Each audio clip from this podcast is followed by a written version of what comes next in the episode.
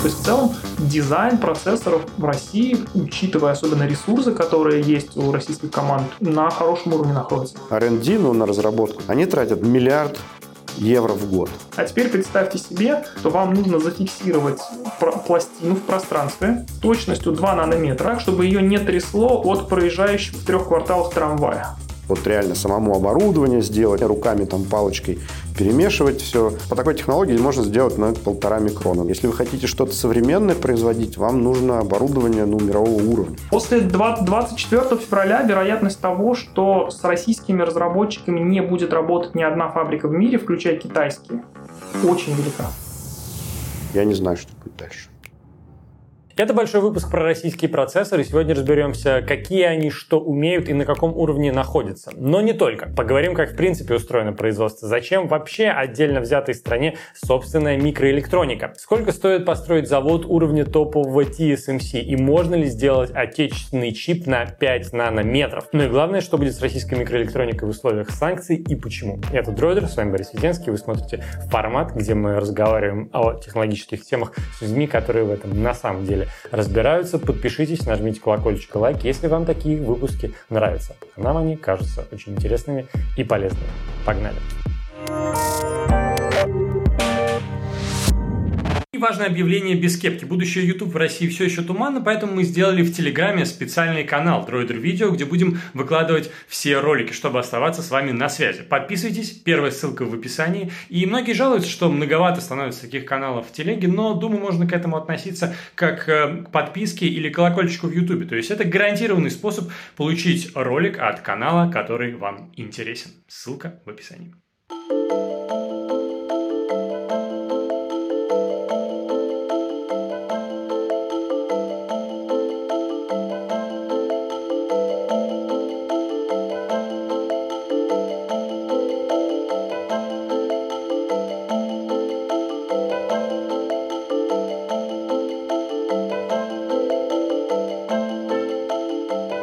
Если говорить о российских производителях э, чипов и, прежде всего, микропроцессоров, то на уровне какого поколения крупных брендов Intel или AMD они находятся? Прежде чем разговаривать про реально производителей процессоров, немножечко начну издалека о том, как вообще организовано производство процессоров. Если раньше, ну, не знаю, лет там 30-40 назад, процессоры производили компании, которые заним... назывался, по-английски это называется Integrated Device Manufacturer. То есть это компании, которые сами разрабатывали процессор, сами его производили и сами его потом продавали. Самым таким ярким примером до сегодняшнего дня дожившей компании это Intel. То есть вот они сами делают, сами производят, сами продают. Однако где-то, наверное, лет так 20, может быть, ну да, наверное, лет 20 назад началась другая тенденция. То есть очень многие компании поняли, что э, нет смысла, это довольно тяжело финансово, э, делать все от начала до конца, быть таким вот этим Integrated Device Manufacturer IDM. И начался такое сказать, разделение компаний на тех, которые разрабатывали процессоры, и те, которые производили процессоры. Те, которые компании производили процессор, физически делали кремниевые кристаллы – они стали называться Foundry. Компании же, которые разрабатывают, они сейчас называются Fabless. То есть Fab – это полупроводниковый завод, сокращенно от Fabrication, Semiconductor Fabrication Facility, сокращают до Fab.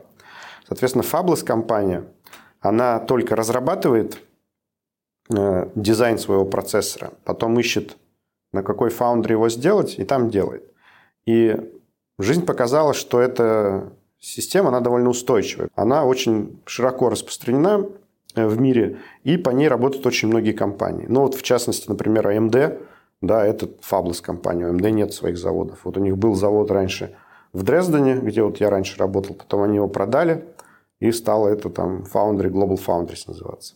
И, в принципе, в России, то есть, начали появляться компании, которые по этой же модели работают. То есть, вот, например, Меландер, который очень часто поминают в свете, что вот, вот есть же российский производитель микросхем. То есть они фактически ну, работают так же, как AMD.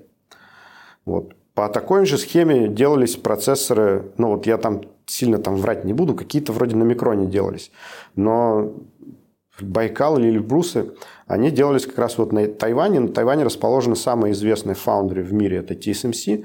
Они производят там, я не знаю, 60, может быть, 80 процентов мировой всей микроэлектроники. И там вот размещают заказы как раз огромное количество компаний, и в том числе российские тоже размещали. То есть вот если с такой точки зрения рассматривать, то, в принципе, ну, российские производители процессоров там есть, да, вот они есть, они, ну, так же, как AMD, да, AMD производитель процессоров, с этим никто не спорит. Вопрос в том, что если мы заходим с другой стороны и говорим, а вот чтобы у нас вот прям вот, вот все дома было сделано, вот здесь ситуация, конечно, гораздо сложнее. Потому что если мы посмотрим на те компании, которые у нас реально работают, то по большому счету я могу только назвать единственный такой более-менее работающий, ну, нормально работающий завод – это Микрон. Вот. Они, в принципе, тоже как фаундеры работают, то есть можно туда прийти со своим заказом, разместить, э, ну, нарисовать там какой-то процессор, я не знаю, микросхему, что угодно, и они сделают. Вопрос в том, что технологии, по которым они сделают, ну, насколько я знаю, у них, ну, они заявляют, что 65 нанометров у них есть, но я, честно говоря, не знаю, производят они продукцию по 65 нанометров технологии или нет. 90 точно делают. Какие объемы, тоже не смогу назвать. Ну, текущее состояние Эльбрус и Байкалов, которые основные процессоры именно общего назначения высокопроизводительные, это уровень процессоров Intel примерно десятилетней давности. И это на самом деле большое достижение, потому что сами понимаете, что у этих команд радикально меньше ресурсов, э, радикально меньше инфраструктуры, радикально меньше комьюнити, софтовое в том числе. Вот. В целом это хороший уровень. И если мы посмотрим, например, не на сравнение с Intel, а процессор, допустим, Baikal M, который прям процессор, который предназначен для ноутбуков, для техники, а посмотрим на процессор Baikal T, их первый чип, который гораздо более скромный, но у него и целевая аудитория другая. Это производители станков, роутеров, такого вот промышленного оборудования. Вот там абсолютно нормальный чип, который вполне легитимно можно без стыда сравнивать э, с какими-то импортными девайсами от Marvel, допустим. Он, естественно, проиграет, но проиграет уже там не на порядке, а даже, наверное, не в разы, а на какие-то десятки процентов по основным характеристикам. То есть в целом дизайн процессоров в России – учитывая особенно ресурсы, которые есть у российских команд, на хорошем уровне находятся. И если дать им побольше денег, дать побольше э, поддержки, то вот тот, например, чем занимался, начала заниматься в прошлом году компания Ядро. Они купили э, Синтакор, разработчика процессорных ядер на базе архитектуры RISC-5, и хотят с их помощью сделать серверный процессор. Вот с такими ресурсами можно действительно сделать в течение нескольких лет очень конкурентные девайсы. А, что мешает создать э, большую мощную фабрику вот в новой стране, ну, допустим, в нашей? Проблема исключительно финансовая. То есть фабрика стоит дорого. Современная фабрика по там, передовым проектным нормам 5, 7, 3 нанометра стоит несколько десятков миллиардов долларов. То есть вот буквально на днях э, Intel объявил о постройке новой фабрики в Германии. Они оценивают в первую очередь в 17 миллиардов. Вот это стоимость. Тут, тут главную роль играет софтвер для проектирования, который делает, делается двумя компаниями, э, Synopsys и Cadence, которые оба, э, вот, обе компании находятся в 10 минутах езды от меня в Калифорнии. Вот, то есть здесь эти две компании, их используют вот все. То есть Apple, Intel, AMD, все вот японские компании. То есть все проектирование процессора, оно сейчас завязано на использование вот этого умного софтвера. Вот. И, и, и, кстати, если, если предположим, вот Россия захочет сделать полную экосистему, систему, э, изолированную от всего остального мира, то кроме строительства фабрик, которые сами по себе стоят 10-20 э, миллиардов долларов по последнему техпроцессу, тогда придется еще и реплицировать весь этот очень сложный софтвер, который э, писался э, последние 30 лет, э, последние 40 лет тесны в работе с фабриками и с клиентами. То есть это э, с помощью тысяч программистов. То есть это сама по себе просто монументальная э, э, задача. Ну, фаб вы, в принципе, можете построить. Вопрос в том, насколько глубоко вы хотите сделать его независимым от, скажем так, от заграничных каких-то полностью изолированным. Да? То есть построить не проблема. Во-первых, вопрос, продадут ли вам оборудование для него. То есть, например, Китаю а, оборудование на самые там высокие технологичные процессы не продают.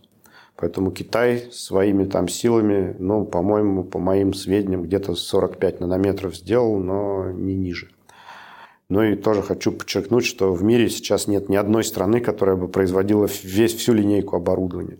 Даже в Америке, где производится очень много полупроводникового оборудования, нет производства фотолитографических систем. А фотолитографическая система – это ключевая вообще система, которая фактически определяет вот этот ну, technology node, вот этот ну, техпроцесс, да, который в нанометрах. Зависит от того, что может напечатать литография. Вот литографию сейчас делают ну, две страны в мире оборудования. Это Голландия, которая лидер там SML, делает там 80% рынка у них SML-овских машин. И в Японии делает Nikon и Canon, тоже фотолитографические машины. Ну, Canon там совсем делает такое что-то примитивное. Nikon более продвинутая, вот, но они, конечно, по качеству сильно уступают голландским. И фактически их там поддерживают, так скажем, на плаву только потому, чтобы SML не стал монополистом. То есть вот я когда работал на Global Foundries в Дрездене, там стояло примерно 80% машин SML и 20% машин Nikon. И когда там были разборки, значит, почему там опять что-то там не работает, или там пошло не так, или выход годных упал, и когда речь заходила про фотолитографию, то в основном полоскали Никоны. То есть у Nikon там то не работает, у Nikon частицы полезли, у Nikon там верлей не ну, это совмещение плохое и так далее и тому подобное. То есть с ними все время были проблемы. И на вопрос, как бы, а что вы от них не избавитесь, всегда ответ был, ну а что тогда SML монополистом, он нам выкрутит руки, и от него ничего будет не добиться. А так, по крайней мере, мы можем сказать, хорошо, будем плакать колодцы, но кушать Nikon, и тогда SML тоже что-то делал. Поэтому вот фактически самый такой, ну, реально лидер мировой рынка – это вот Голландия, небольшая страна, которая сделала вот эту фотолитографическую машину. Можете подробнее рассказать про специфику производства? Все-таки эм, почему эти станки такие уникальные? Ну, это станки, да, у них тиражи довольно маленькие, поэтому они очень дорогие. Вот, и люди для того, чтобы достичь тех результатов, которые они достигли, истратили десятки лет. То есть и там шло все... Ну, никто не делал вот такой сидел, почесал в голове решил, давайте делать там 10 нанометров. Да? Люди начинали сначала, они сделали там 3,5 микрона. Потом они сделали полтора, потом микрон. То есть все шло мелкими шажками. Дошло сейчас там, до, не знаю, до 5 нанометров. Поэтому пройти весь этот путь, который люди прошли с 60-х годов с нуля, ну, я, честно говоря, не представляю, как это можно сделать. То есть на коленке можно сделать что-то там на уровне, ну, я не знаю, полтора там микрона, наверное. То есть вот реально самому оборудование сделать, там все процессы, какие-то там жидкостное травление, руками там палочкой перемешивать все в стаканчиках. Ну, вот по такой технологии можно сделать на полтора микрона, наверное, можно. Ну, может, там микрон, если очень напрячься. То есть полностью на вот всем своем. Это, чтобы вы понимали, уровень, ну, не знаю, наверное, там 286 процессора, да, или, я не знаю, такие, такие компьютеры, наверное, не, не застали, ZX Spectrum был. Вот. вот примерно такого уровня это можно реально сделать на коленке, ну, грубо говоря, там в гараже, ну, не в гараже, но хорошо, на там каком-то заводе, где будет оборудование полностью сделанное с нуля своими силами, то есть вообще без привлечения каких-то зарубежных там комплектующих, зарубежных э, расходников и так далее. И, ну да, в кондитерской. Если вы хотите сделать что-то, ну, даже вот уровня микрона, то там на микроне, ну, я сильно сомневаюсь, что там сильно много отечественного оборудования. Скорее всего, оно все иностранное. И компании, которые там, ну, я ну, просто много знаю компаний, вот этих производителей полупроводникового оборудования, они тратят огромные деньги. То есть, вот, например, SML, который вот делает машины фотолитографии, они на R&D, ну, на разработку там новых вещей, они тратят миллиард евро в год. Вот миллиард евро в год, каждый год, Вау. они тратят для того, чтобы там вот доводить до ума свои машины и все время их улучшать и так далее. И все- остальные компании, там Applied Materials, Lam Research, они тоже, у них огромные бюджеты, у них огромные э, финансы, чтобы делать вот эти машины, и они делали их не год и не два, они делали их десятки лет. И каждый раз они выпускают новую версию, но это все делается сразу, это не сделать. То есть это нужно каждый шаг, пока ты, ну, грубо говоря, не- нельзя научиться бегать, пока ты не научился ходить. Основная мысль. И ну, в России, ну, в 70-е там год, да, делалось какое-то оборудование для полупроводникового производства. Но, говорю, на нем вот максимум можно там выжить там какой-нибудь 286 процессор. Если вы хотите что-то современное производить, вам нужно оборудование ну, мирового уровня. Доморощенным не получится. Один станок для современной литографии, так называемый Extreme Ultraviolet, он же на самом деле просто рентген, стоит э, ну, порядка 200 миллионов долларов за штуку. На фабрику их нужно несколько. Вот. Соответственно, вы должны выложить сразу же там, не знаю, миллиард долларов только на станки для литографии. А литография – это одна из нескольких десятков технологических операций, которые необходимо иметь. Какие еще а, там Какие еще сложные технологические компоненты тут есть? Если я правильно понимаю, производство процессора это как э, десяток других производств внутри себя. Да, конечно. Ну, например, представьте, у вас есть, опять же, вернемся к той же литографии или к любой другой технологической операции, их очень много. И для того, чтобы они все были с хорошим разрешением сделаны, у вас проектная норма 7 нанометров, у вас какие-то типичные размеры там, 7, 10, 20 нанометров. Вам нужно, чтобы все операции были сделаны с шагом, с ошибкой какой-то там, 2-3 нанометра. А теперь представьте себе, что вам нужно зафиксировать пластину в пространстве с точностью 2 нанометра, а, например, так, чтобы ее не трясло от проезжающего в трех кварталах трамвая. Это реально сложная задача. То есть там просто вот стол или там фундамент, на котором стоит этот станок, это уже огромная технологическая сложность. И поэтому фабрики действительно столько стоят, что это все очень сложно и очень дорого делать э, так, чтобы можно было нормально просто работать с такими размерами физическими. Вот. Тут нет никакого, как сказать, нет никакого секрета, нет никакой магии, просто действительно все очень сложно, потому что это огромное количество взаимосвязанных операций, и эти операции – это работа с очень-очень маленькими физическими размерами и с очень большой точностью. Вот и все. Если я правильно понимаю, еще одна проблема – это наличие сырья. Ну, вроде бы Россия – это страна с таблицей Менделеева целиком, целиком, как нам в школе говорили. В чем здесь затык? Затык, ну как, сырье, да, в современной микросхеме содержится порядка 90 элементов таблицы Менделеева.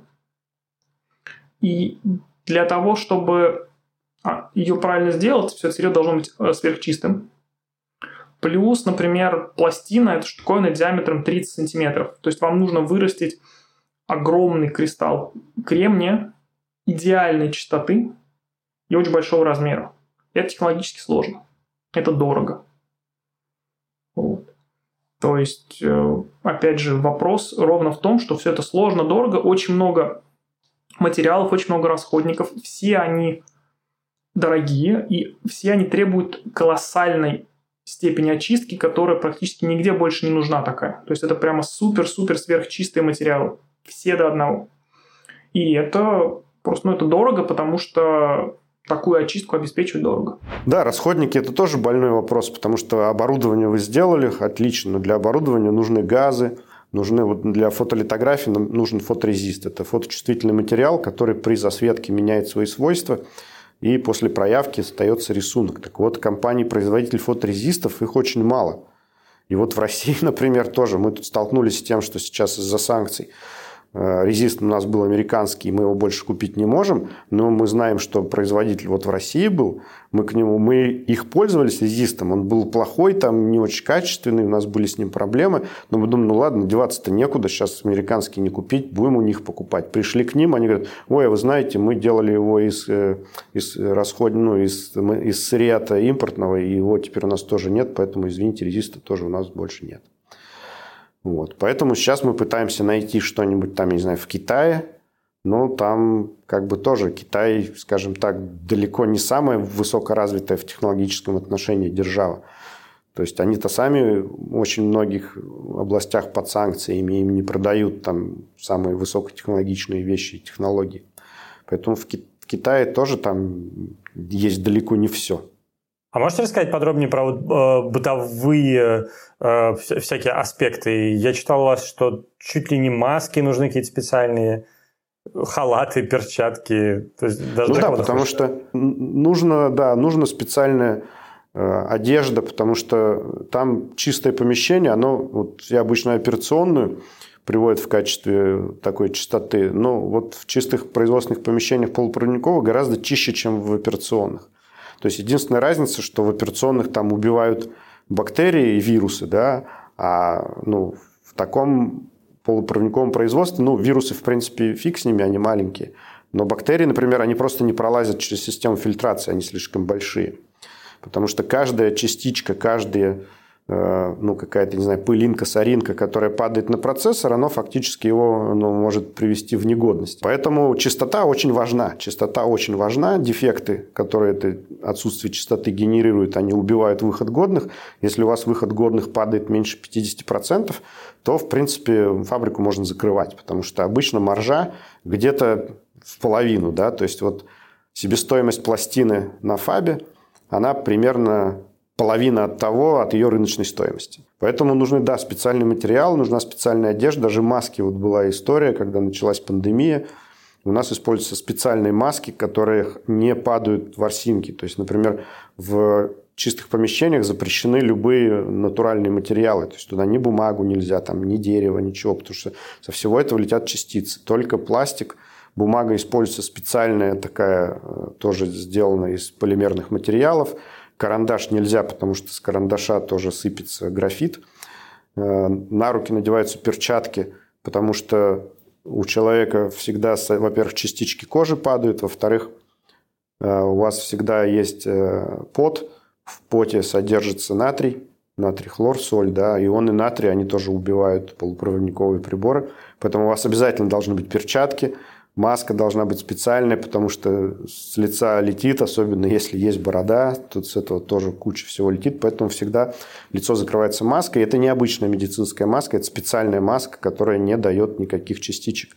Вы обязаны носить костюм, да, костюм нужно стирать, и как, стирается он не в обычной стиральной машине, которая тоже машина заточена под то, чтобы не производить никаких частичек, ворсинок, чтобы не собиралось на этой одежде стираемой э, те же стиральный порошок, ну не порошок, это гель, да, то есть это не просто вы в магазине покупаете гель там для стирки, это специальный тоже гель, который для именно стирки костюмов, для чистых помещений, который тоже нужно, ну, покупать за границей, потому что у нас вот точно никто не делает. Машины, которые вот у нас стоят, одна машина стоит 10 тысяч евро для стиральной, вот для этого, для стирки этих чистых помещений. Одна стиральная машина, одна сушильная.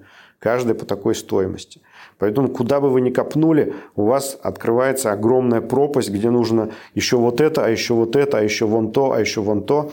И все это работает только если у вас есть, ну, грубо говоря, мировая индустрия, вы встроены в эту мировую индустрию, вы поставляете, грубо говоря, гель для стирки там, этих костюмов для чистых помещений там, на весь мир, да, и на всем мире у вас набирается количество клиентов такое, чтобы ваша фабрика по производству этих гелей окупалась. Но если у вас будет три чистых помещения, и вам нужно производить там, 10 литров в год этого геля, ну, это экономически нецелесообразно.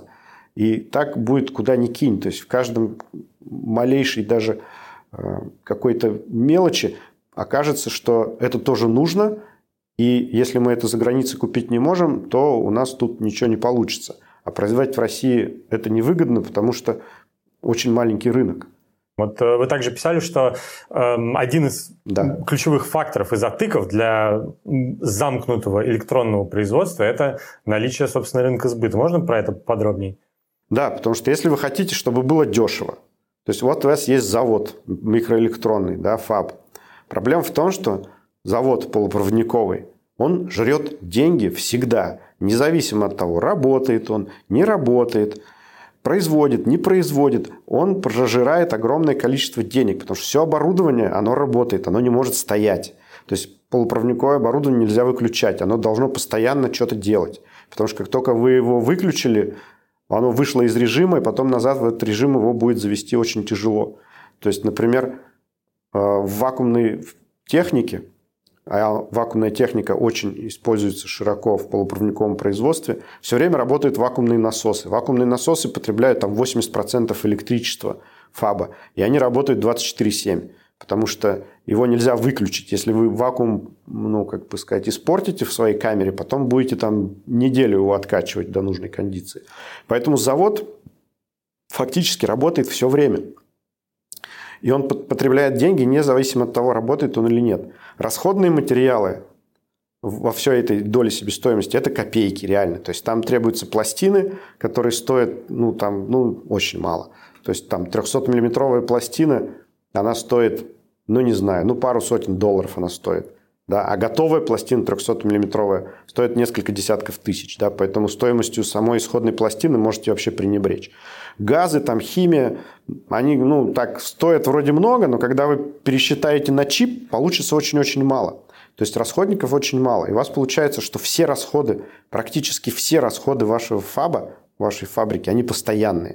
То есть вот вам нужно тратить, ну, грубо говоря, там, вот для нашей фабрики, например, нужно тратить 200 миллионов рублей в год.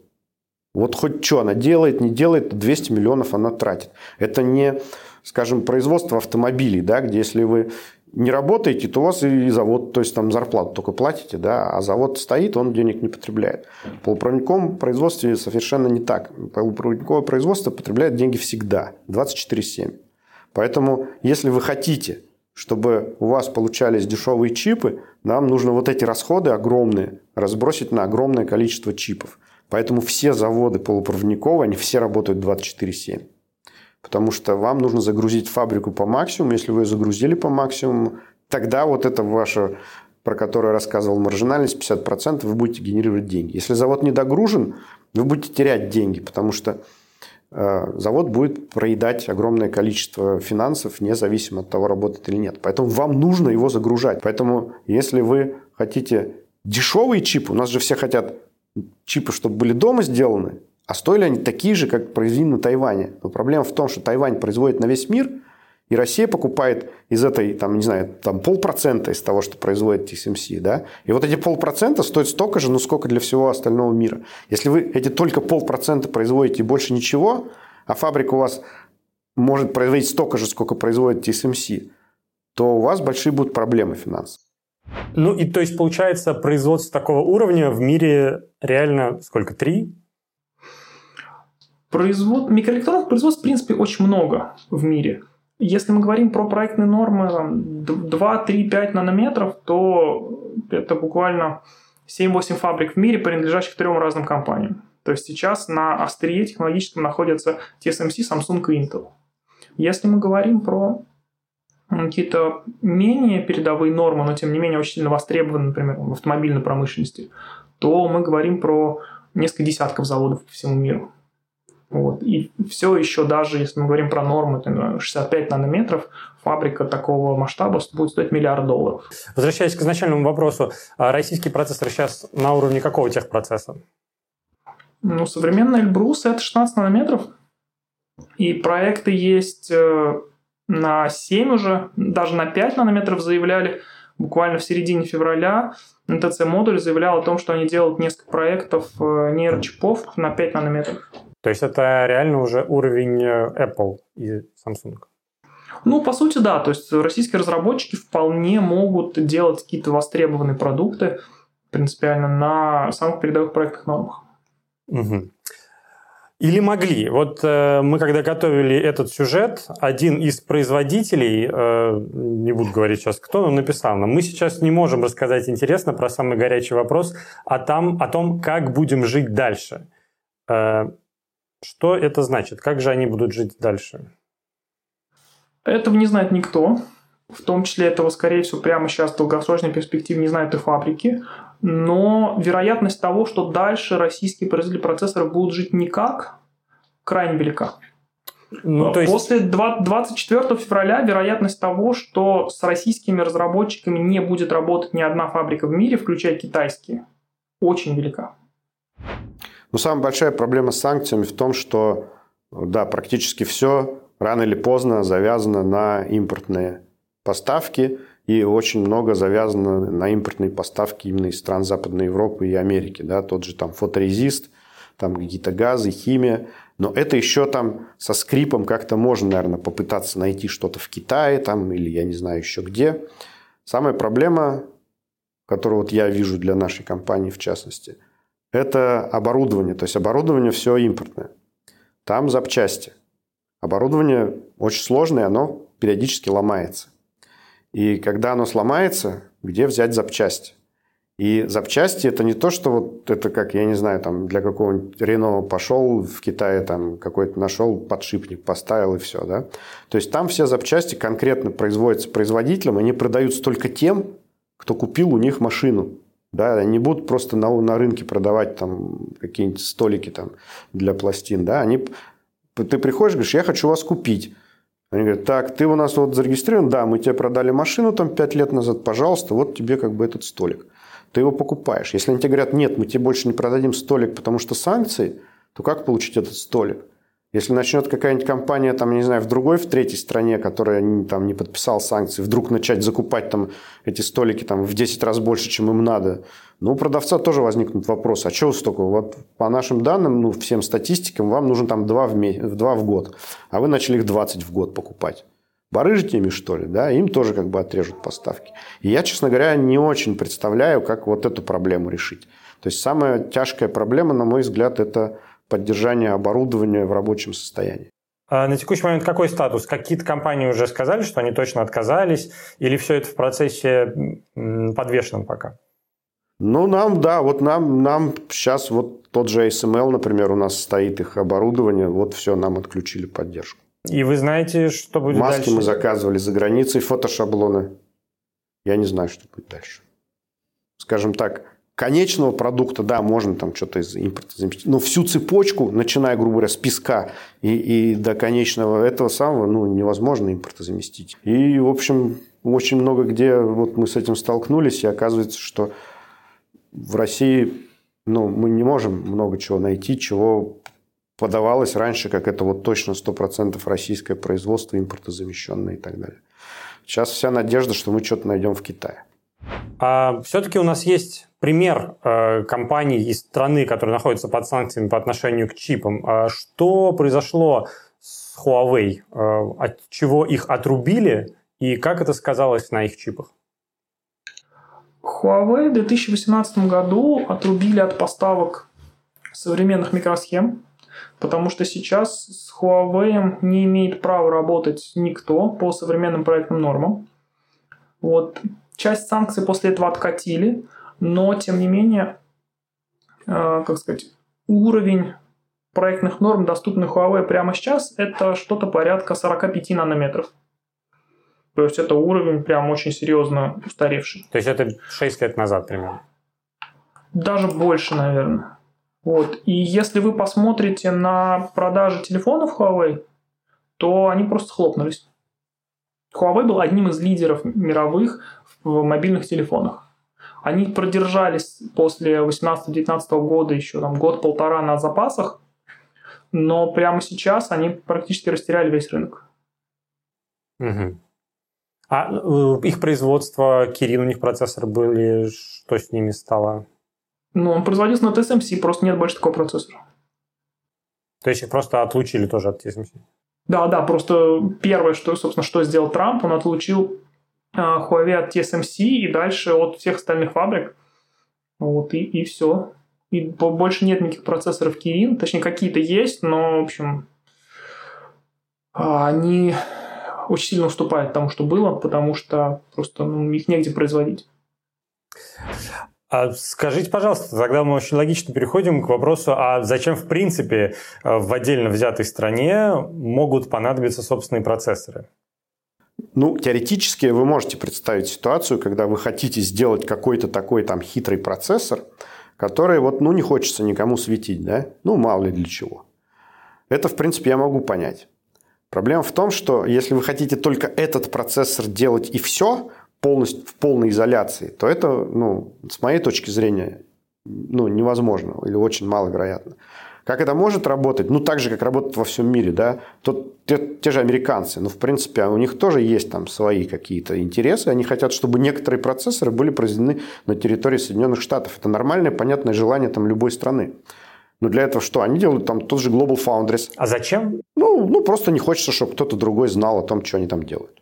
Мало ли, какие-то секретные там технологии, там процессоры, что-то там сделано такое, что они не хотят вообще светить. Ну, неважно. Это, это нормальное, понятное желание там, для любой страны. Но делается-то как? То есть вы строите завод, который работает, производит тот же Global Foundries, у них есть завод в Америке, у Samsung есть завод в Америке. Да? То есть они производят что-то там для всего мира и говорят, ну хорошо, а вот теперь нам выделите тут 5% мощности, мы вот этот свой процессор сделаем такой, который никому говорить не будем, на своей территории, там, по своим чертежам. Окей, не вопрос. Но проблема в том, что все остальное время этот завод должен производить ну, чипы, которые продаются на мировом рынке, иначе он не выживет. То есть произвести свой хитрый, мутный, секретный процессор на большом фабе, который обеспечивает полмира, это не проблема. Но если вы хотите построить фаб, который будет только вот этот мутный процессор делать, то это не получится, на мой взгляд. То есть желание это понятно, просто методы достижения другие должны быть. Ну, все при этом говорят, что можно поставить в процессор закладку, которая будет либо данные сливать, либо в какой-то ключевой момент может отрубить э, гаджет. Это действительно так? Можно так сделать технически? Ну, если вы закладку заложите только на этапе э, проектирования, да, ну, наверное, можно. Я не знаю, я не специалист в проектировании, сразу говорю, я чисто технолог. Вот, на технологическом уровне, ну, это просто, ну, вам дали чертеж, вы по нему делаете. Да? Тут как бы на технологическом уровне я слабо представляю, что там можно куда-то заложить, но на этапе проектирования, наверное, можно. Да? Поэтому если вы сами спроектировали процессор, сами проверили маски, что там никаких недокументированных вещей, которых вы туда не закладывали, нету, то я думаю, сам ФАП уже там вряд ли что-то может сделать. Но только если он не подменит маски, но это что-то уже совсем через край. А так, в принципе, это лишается... Понятно, что если вы не владеете дизайном процессора, там может быть что угодно. Но если вы сами сделали дизайн, ну, то как бы там Байкал или Эльбрус, да, люди же сами сделали дизайн, или там лицензировали, я не знаю. Или там Миландр, да, вот он сам разработал микросхему, пришел на TSMC и говорит, вот мой чертеж, по нему сделайте, пожалуйста. Ему сделали. Миландр там точно знает, что там никаких там недокументированных вещей нету. Но на этапе вот именно технологическом я не очень представляю, как можно что-то там заложить. Вообще это исключительно геополитическая ситуация. То есть никакой другой причины все производить самостоятельно себе просто не существует. И до 2018 года основным трендом в микроэлектронике была глобализация. То есть прям очень сильная глобализация, очень сильное разделение труда, когда каждый занимался своим делом. Допустим, вот есть Англия, в Англии есть компания ARM, компания ARM разрабатывает процессорные ядра. Дальше в Америке есть э, компания Qualcomm, которая берет эти процессорные ядра, делает из них процессор, у которого есть, кроме, собственно, ядра, куча других блоков, и отдает этот процессор на производство на тайваньскую фабрику TSMC. Дальше с тайваньской фабрики эти процессоры отправляются допустим, во Вьетнам, в Израиль или в Коста-Рику, где их упаковывают в корпуса, и после этого оттуда они уезжают по всему миру и продаются. Ситуация эта немножко поменялась в 2018 году, когда в свете торговой войны США и Китая, инициированной президентом Трампом, многие страны поняли, что есть риски геополитические. То есть в последнее время особенно много разговоров о том, что Тайвань и Китай – это большой риск, потому что Китай открыто много лет заявляет, что они хотят захватить Тайвань. Если с тайваньскими фабриками что-то случится, то мировая экономика будет отброшена на десятки лет назад. Вот. Э, в свете таких геополитических рисков сейчас США вкладывает огромное количество денег в локализацию производства. Они убеждают э, корейские, тайваньские компании открыть заводы на территории США. Евросоюз сейчас, вот они привлекли Intel к тому, чтобы построить передовое производство на территории Евросоюза. Япония какие-то значимые для себя деньги вкладывает тоже в локализацию. Вот, но в целом эта история абсолютно геополитическая, никаких других причин не существует.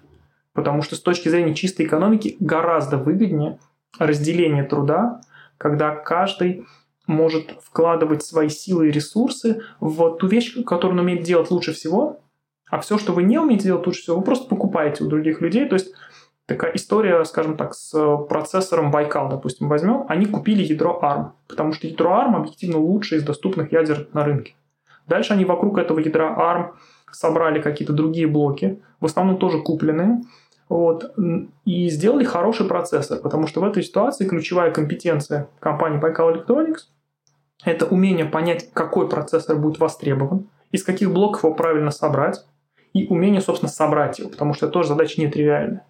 Вот на выходе мы получили, что каждая часть этого процессора сделана людьми, которые знают свое дело лучше всех в мире, и получили хороший продукт, который после этого произведен на самой лучшей фабрике в мире, которая ну, самая крутая, лучше них микросхему никто не делает. И это такая конструкция, такая глобализация в итоге позволяет пользователям получить действительно очень хорошие продукты. Какие отечественные производители процессоров самые продвинутые? Какие компании выделить? Все как обычно. МЦСТ, Байкал Electronics, НТЦ модуль. Вот. Elvis еще нужно назвать обязательно.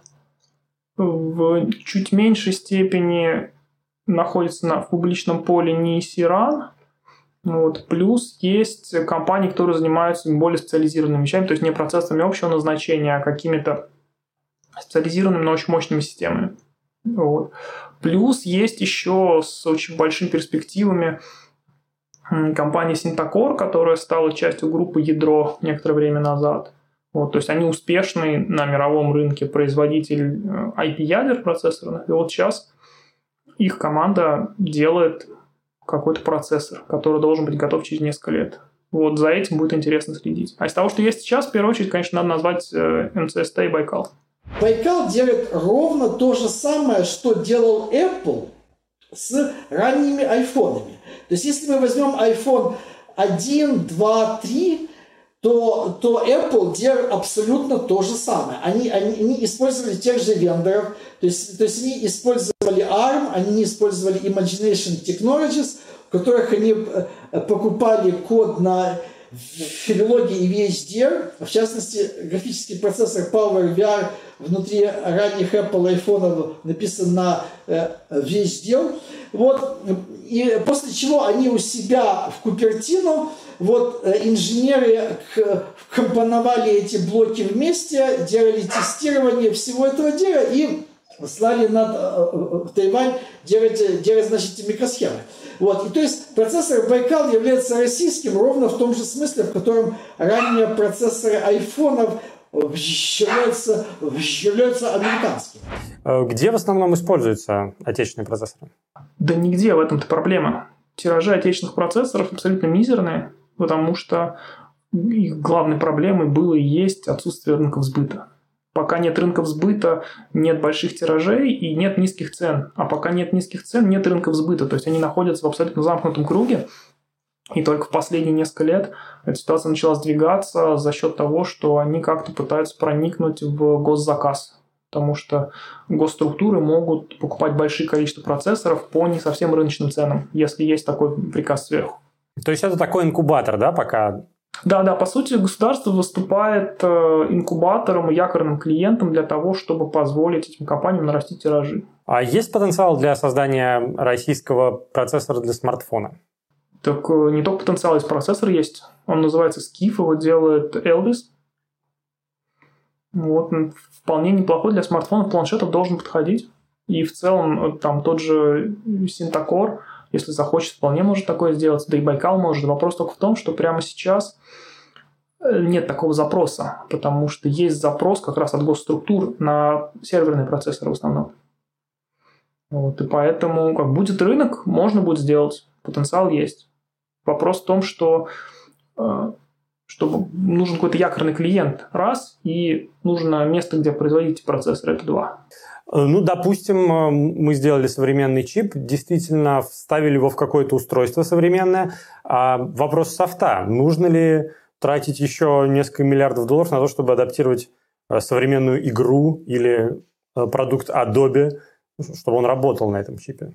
Конечно, нужно в той или иной степени. Вопрос там, сколько и как это сделать. Поэтому, собственно, например, есть два подхода кардинально различающихся.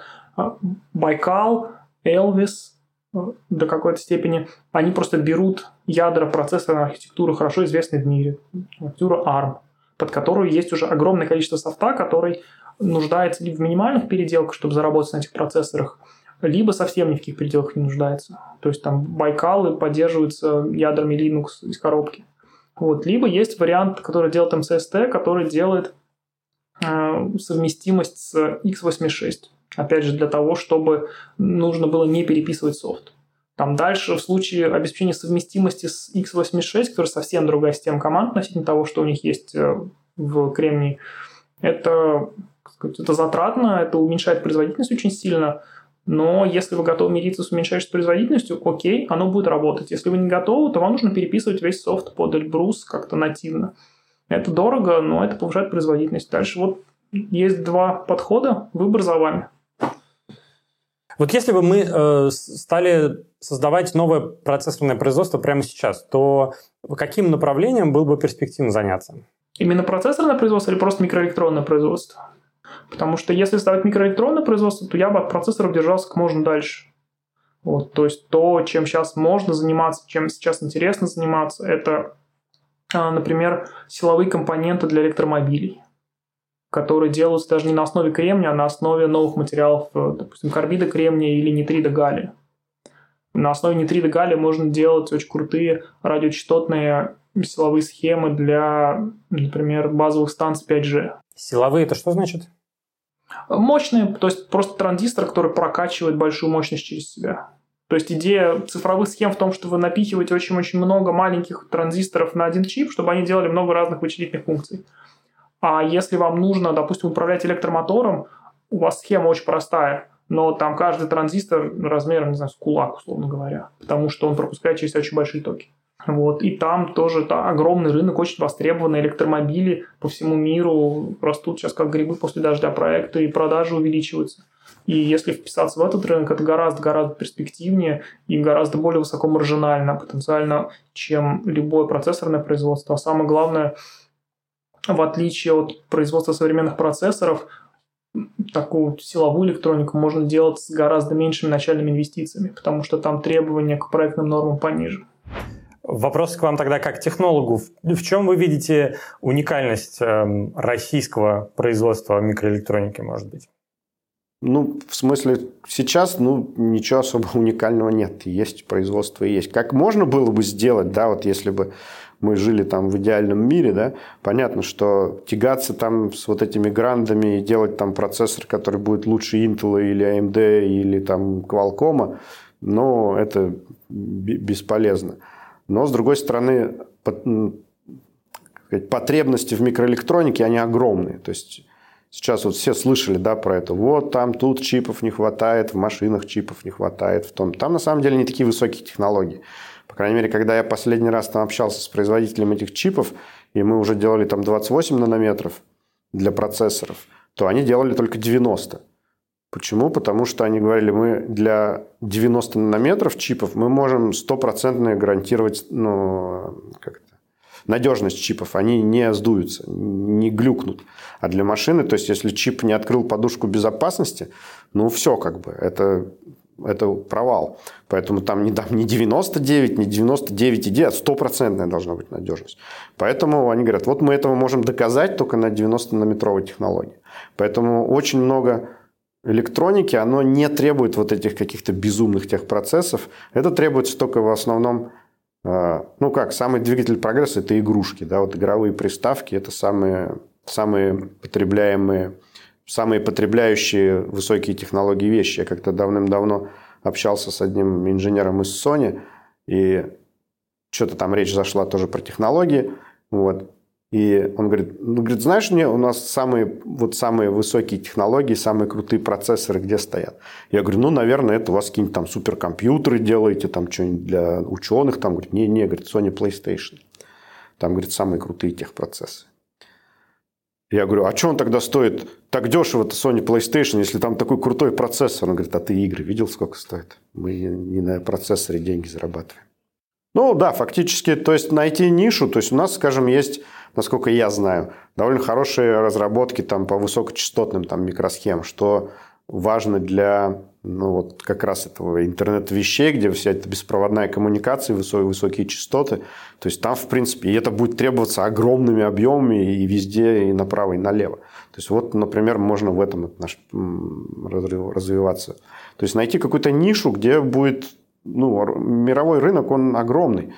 Да, то есть вот я тут тоже рассказывал, общался со своими там коллегами, я говорю, вот ну, российский рынок, да, это вот какая-то такая небольшой прудик, в котором плавает 10 карпов. Вокруг этого прудика стоят куча народу с сачками э, и удочками, да, и пытаются этих карпов выловить. А мировой рынок – это как океан. Вот вы приходите к берегу океана, да, вы понимаете, что там есть сейнеры, там плавают какие-то траулеры, там тонны рыбы вылавливают. Но вы понимаете, что своим небольшим заводиком, вот, ну, небольшой лодочкой, да, вы себе наловите там рыбу в океане достаточно. Насколько здесь э, велика роль э, кадров и людей? Ну, то есть нельзя же просто взять, ввалить денег и надеяться, что оно сработает. Есть ли инженеры, которые это сделают? Пока есть. Пока что в России есть э, достаточно хороших команд, которые способны этим заниматься. То есть, что будет дальше, я не знаю, не могу сказать, но прямо сейчас хорошие кадры, способные проектировать современные микросхемы в России еще есть. Э, если бы санкций не было, то они могли бы выйти на международный рынок? Кто-то из российских производителей? Да, вполне. Опять же, это вопрос исключительно экономический. Как только вы обеспечиваете нормальную себестоимость, нормальные рыночные цены, вы можете быть востребованы. Почему нет? То есть с точки зрения именно технического качества э, вполне нормальные продукты. У Байкала было бы гораздо больше шансов, чем у МЦСТ в силу того, что э, софтовый, как сказать, они совместимы с огромным количеством доступного на рынке софта. Но принципиально, да, это чисто экономический вопрос, и с точки зрения технического качества российские разработчики могут и умеют делать хорошие чипы, и в России в целом достаточно, например, филиалов иностранных компаний, которые занимаются разработкой микросхем в России, потому что в России есть хорошие инженеры, которых можно нанять, и чтобы они делали какие-то классные чипы. Дело в том, что с проектированием российские команды, в принципе, могут создать конкурентоспособный процессор и блеснуть, поскольку с проектированием, как вы уже поняли, это сводится к, э, к написанию специфичного кода на языке, на языке описания аппаратуры. И тут нужно просто натренировать вот э, таких вот математически мыслящих индивидуалов – вот из победителей разных олимпиад вот, э, вещам, связанным с микроархитектурой. То есть им нужно, грубо говоря, взять вот такую вот книжку для, для начала, значит, изучить ее, взять, вот, начать там с курсов в Стэнфорде, потом начать с тех книжек, которые мы вот перевели в, в образовательных программах для России, то есть, то есть э, Харрис и Харрис. То есть им можно начать с этих книжек, им нужно потом выучиться, используя открытые ядра. И вот, и те из них, которые вот хорошо оперируют с такими абстракциями конвейера, они смогут делать э, вот процессоры, которыми можно блеснуть. То есть это понятно, как сделать. То есть тут просто большое количество э, э, работы с такими вот э, умными индивидуалами, и это сделать можно.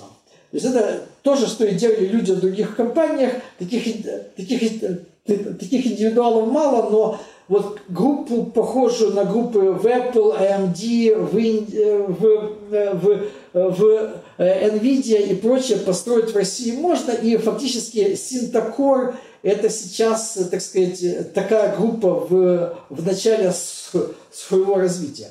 То есть с проектированием это все сделать можно.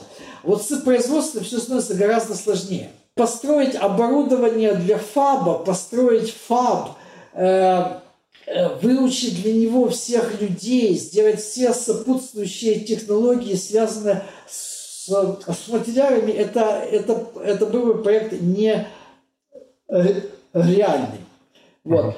То есть это вот, то есть, то есть вот говорят, что значит инженерия – это искусство возможного. Вот, и нам нужно вот посмотреть, что возможно, а потом посмотреть, где можно пролезть. Это вот моя позиция по этому. Не могу не спросить, вот у вас производство микроэлектроники, которое находится в России, и вы сами только что говорили про санкции, которые, видимо, тяжело влияют э, на всю эту отрасль, но вы выглядите очень позитивно настроенным. Откуда оптимизм?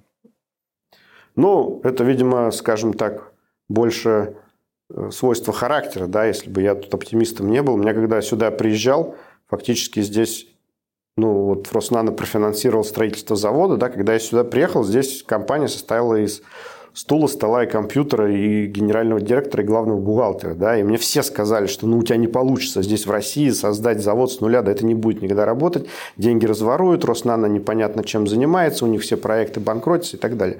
Я сказал, не, вот сначала я попробую, потом мы поговорим. Соответственно, вот сейчас прошло там 10 лет, все, завод работает, все работает, продукция выпускается. Ну, если бы у меня изначально этого оптимизма не было, ну, завода бы тоже не было. Да? Вот когда начинают говорить про это позитивное мышление, то его немножечко неправильно интерпретируют, да? Потому что говорят, ну, на позитивном мышлении ты типа чемпионата мира там по футболу не выиграешь. Как бы там сборная, не знаю, Зимбабве позитивно не мысленно, но она сборную Бразилии не обыграет. Я полностью с этим согласен. Просто проблема в том, что люди говорят не то, что вам поможет позитивное мышление, а правильная формулировка была бы негативное мышление вас точно не даст ничего добиться. Да? То есть, если выходит сборная Бразилии и сборная Германии на матч за чемпиона мира по футболу, да, если одна из сборных будет говорить, да у нас ничего не получится, да ну где нам их одолеть, да они такие сильные, а мы тут у нас и травмы, и у нас то, и да ничего у нас не получится, они не выиграют. То есть, понимаете, позитивное мышление, оно не даст вам победу, но негативное мышление точно принесет поражение. Спасибо, что посмотрели. Этот выпуск получился больше, чем мы планировали, но, согласитесь, вырезать контент отсюда было бы болезненно. А вообще, процессор — это очень обширная тема, так что напишите в комментариях, в каком еще разрезе вы хотели бы посмотреть подобные выпуски. Мы обязательно найдем экспертов, которые с нами об этом поговорят. Ну а чтобы не пропустить, жмите подписку, лайк и колокольчик. С вами был Борис Веденский, и это Дроидер формат. До встречи в будущем.